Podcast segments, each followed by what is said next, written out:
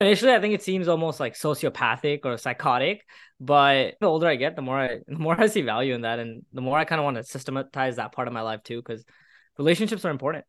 And it's not like I don't want to talk to them. I just need a system to remind me, which sounds really bad.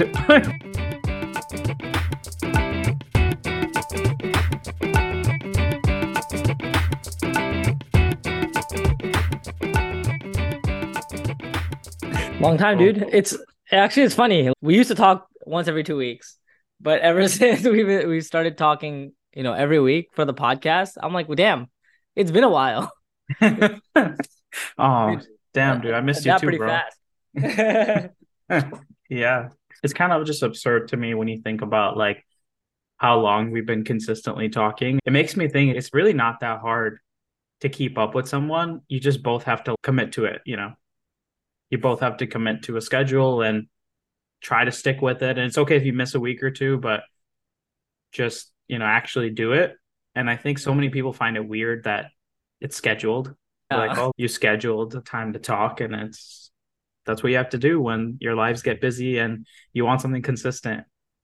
So I, I've seen like two factions of people on the internet now where um and there's like a lot of kind of debate on Twitter about this and one thing I see is my friends who send me calendar invites for everything. It's like, yo, I'm inviting you over for like dinner at my place. Like, just put on your calendar.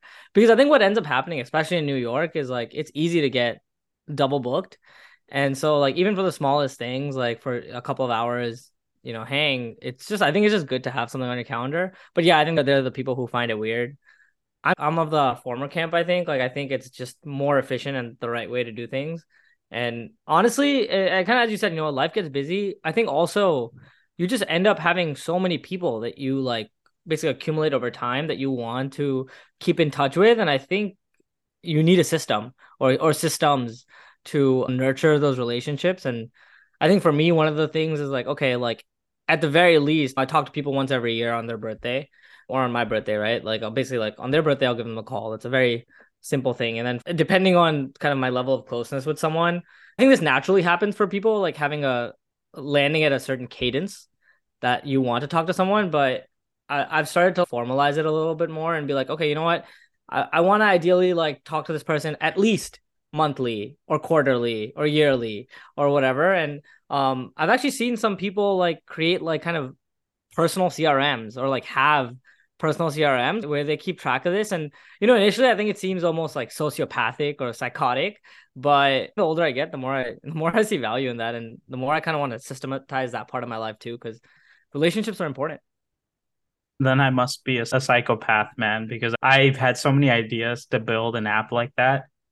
Where what if there was this an app where, at least on iMessage, I just wanted to get reminded, like, you know, like a bump in that mm-hmm. conversation it could be like, oh, this is someone you want to talk to every month. Bump, you haven't talked to this person in a month because you're not going to scroll through and be like, oh, like it's been this long since yeah. you know I sent a message. And I think some people are maybe more in tune with, oh, I haven't talked to this person in a while. Like, let me talk to them. And I realize I'm not that type of person. It takes a long time for me to be like, oh, like I haven't talked talked to this person. Let me hit them up. So I find that it's and it's not like I don't want to talk to them. I just need a system to remind me, which sounds really bad, but a system to remind me like that oh it has been a while and i'm fine initiating and and getting conversation going. I just don't it's just not a top of mind for me. And i i don't want that to lead to these relationships being strained. And so i've been looking for that but i don't want like a i don't need some sort of like heavyweight crm yeah. i literally just want a reminder based on like when I last messaged them or something. You know, I tried doing it in Todoist where I set like reoccurring tasks yeah. for people, and the task would just be that, that, person's name, and I would like check them off. And sometimes it would be like, oh, I talked to this person like a couple times this month. I don't need to talk to them like right now, and that's fine. It's just it's a lot. It, it, feels really weird when you start seeing people's names in your like to do list every day. And so I, I don't know. I, I I think those tools can be very valuable, and that's kind of the way I think using technology to reinforce those relationships that we've built. Uh, and so I, I, might have to explore some of these personal CRM sometime. Yeah, I, I think it's a it's a growing problem. I met this guy at my friend's wedding, and uh, he's basically this former Amazon guy, HBS, MBA, and he quit his job recently, and he was really he's mainly focusing on this problem of, I guess, loneliness and how do we help you establish stronger connections and maintain them. And he was experimenting a lot in the space and making a lot of different types of apps and pivoting and things like that. And I think it's a pretty big focus for a lot of people. And I think it's a large enough problem area that there's a lot of meat there because even though we're like more connected than ever, we're like less connected truly. And I think everyone feels a little lonely. I've also noticed, like, even in my own life, some of my friends who I know, like, we're very close, like, I'll ask them to do something or ask them to check something out, you know, as a favor, and it just slips through the cracks. And it's not because they don't value you, it just life just gets so busy now. And so I think it's just kind of like part of the reality that you have to accept. Um, and I think that's true for, you know, I, I see it, you know, around me for my friends. I heard this very interesting thing where there's, I guess, a popular show. I want to say it's on TikTok or on YouTube, and the show was called like Meter Running or like Leave Your Meter Running mm. or something.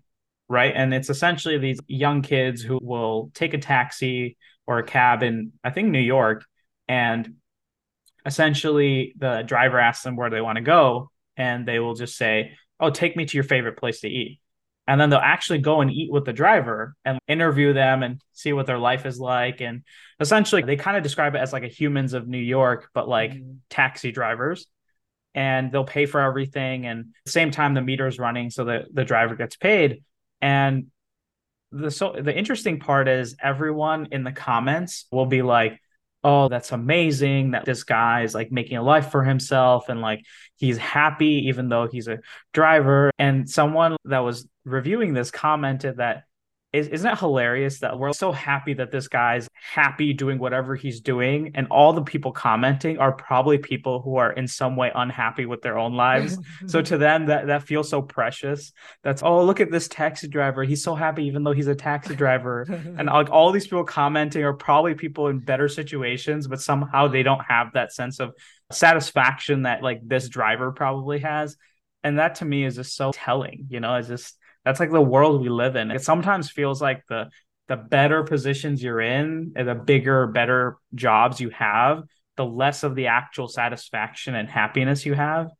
And you would think that this taxi driver, there's no way like he should be unhappy. He should be like, I can't wait to be educated or do a business or this or that. But I bet you those are some of the happiest people there. They're just like, I drive a taxi and I make things work and I go home to my family and you know, I, I enjoy this. And they have a little bit of that social aspect. Maybe they talk to their customers and and everybody who thinks this is amazing and so precious are like secretly wishing for the same thing, but yeah. they don't have it. So th- I just found that to be hilarious. And it kind of captivated an audience literally because of that aspect, yeah. you know? All these people probably wish they could have the life he's having, maybe not as a taxi driver, but in some way. I have a funny story about that that happened this weekend. I um I was watching some stand-up video. Nimesh Patel. I don't know if you've heard of him, but he's this like really funny Indian American comic, and he was doing some crowd work, and he was basically riffing with this guy in the crowd, this 19-year-old Indian kid who is a rapper. And um, you know, it was like for 12 minutes, he just kind of goes like interacting with this kid, and this kid is like very bold but clearly like misguided where he's like yeah you know you know he has got that like fresh blood he's like yo i'm 19 like i go to purdue but i'm a rapper and i might drop out and Nimesh is like, yo, don't drop out. And the whole crowd like was like, yeah, like don't. um, and, and Nimesh was like, what do you rap about?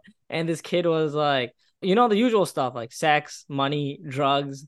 and, and Nimesh is just like, dude, what do you know about any of that stuff? And he's like, How many times have you had sex? And this kid is like, Once. so this kid's out here putting all these Indians to shame. But um anyway, sorry, they go on for like 12 minutes about this, and he ends up getting his like rap name and he starts playing some of his music on stage through his phone. Um the kid doesn't get on stage, it's all Nimesh playing this. But at the end, I was just like so curious about what this kid is like that I knew his name. So I like went on YouTube and I searched like basically I ended up finding the music video that Nimesh played on stage and I found it and I I realized like, oh, why does everyone else have to go through this trouble? Uh, let me just save them the trouble. And so I just commented on the video saying like, oh, by the way, in case anyone's curious, this is the music video.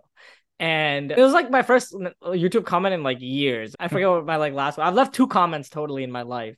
The other one was something equally stupid. And basically a day later, I get a message from a friend being like, yo dude i was on youtube watching the Nimesh's thing and i was scrolling down the comment comments and i saw you there. And i thought that was a ridiculous way. And it's like a good friend of mine. Um it's a ridiculous way to actually um i don't know like have an encounter like a semi you know virtual asynchronous encounter with someone um and this guy probably thinks now like i leave i leave comments and videos all the time i'm one of those people now now he's gonna be on the lookout, man. Any video he watches, he's gonna be like, it's "Is Suket here?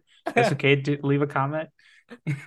yeah. Oh man. But yeah. So I go. So going back to the point about the whole like kind of happiness tourism and the taxi driver. You know, I I, I feel that way about our parents too, where I feel like there's that generational difference in happiness, essentially, where our parents came here with basically nothing, right? Kind of a very humble beginnings to to where they are now story. And they just worked hard. And honestly i don't think they ever like when i ask them if they're happy they're like that's a ridiculous question. Like like uh, of course i'm happy right? Like you know i have like i have a family i have a home i have a livelihood. Like what is there not to be happy about? And while i feel like for us like the whole I remember growing up, that was the whole question. It's like I got to do what make what I'm passionate about, what makes me happy. So I think to to a large degree, it's a problem that that has been manufactured for us because of a life of like privilege and where we haven't had a mission basically to we haven't had to survive ever we haven't had a mission and i think to a large extent that's why i find what i'm doing now so meaningful and i think that's why entrepreneurship speaks you know to us because your back's against the wall and you're just trying to make something work and like all of a sudden you just back in survival mode and you're trying to make something happen. I think yeah basically for our generation that's kind of the dilemma is like how do you how do you take a privileged upbringing and how do you create happiness out of it and fulfillment? And i think that's the real kind of jugaad crafting an intentional life piece of it where it applies i think pretty much entirely to, to our generation. So it's, it's, it's a new challenge and i'm not going to say it's like harder or easier but it, it's a challenge like it's, it's it's a weird thing to come from such a privileged posi- position and be like oh man like i'm just not happy uh, but i think it's still like you know a reality of a of a problem that we have to face. Like I think people diminish problems of people that are more fortunate than them in like certain dimensions. For example, if you're a billionaire, you would be lonely because you don't know who you can trust and you don't know who like you don't know like whether any girl is actually interested in you or just wants you for your money. You don't know if any friends are just using you. And that's a real problem. But like everyone's gonna be like, oh boo hoo, like poor billionaire, go cry on your yacht. But I do think like you know everyone kind of has a valid problem, and for us, this is, you know this is it. It's like how do we find that fulfillment? Yeah, it's like the problems that our parents faced. We've already started at level two. You know, they went from mm. level zero to level one. we've started at level two, but that brings its own set of problems. Like I remember this book that I read. Um, what's that one by Mark Manson?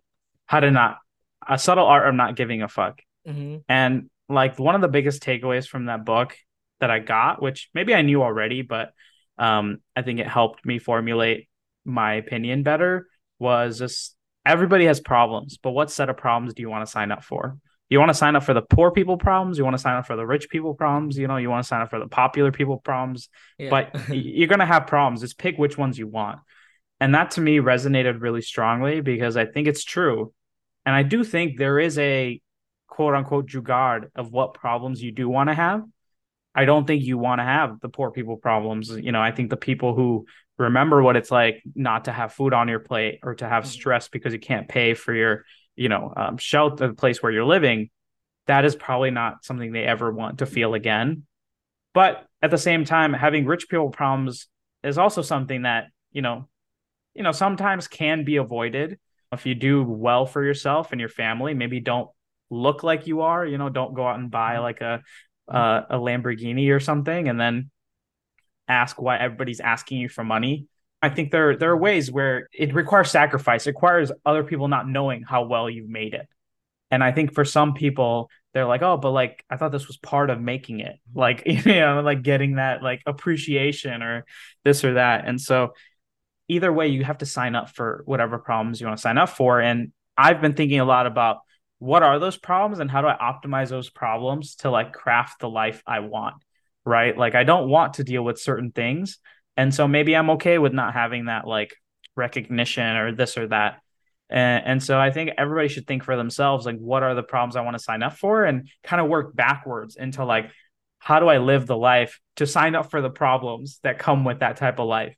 It's the negative way of thinking of it, but I think it reframes you the right way of what problems do I actually want to have and to face.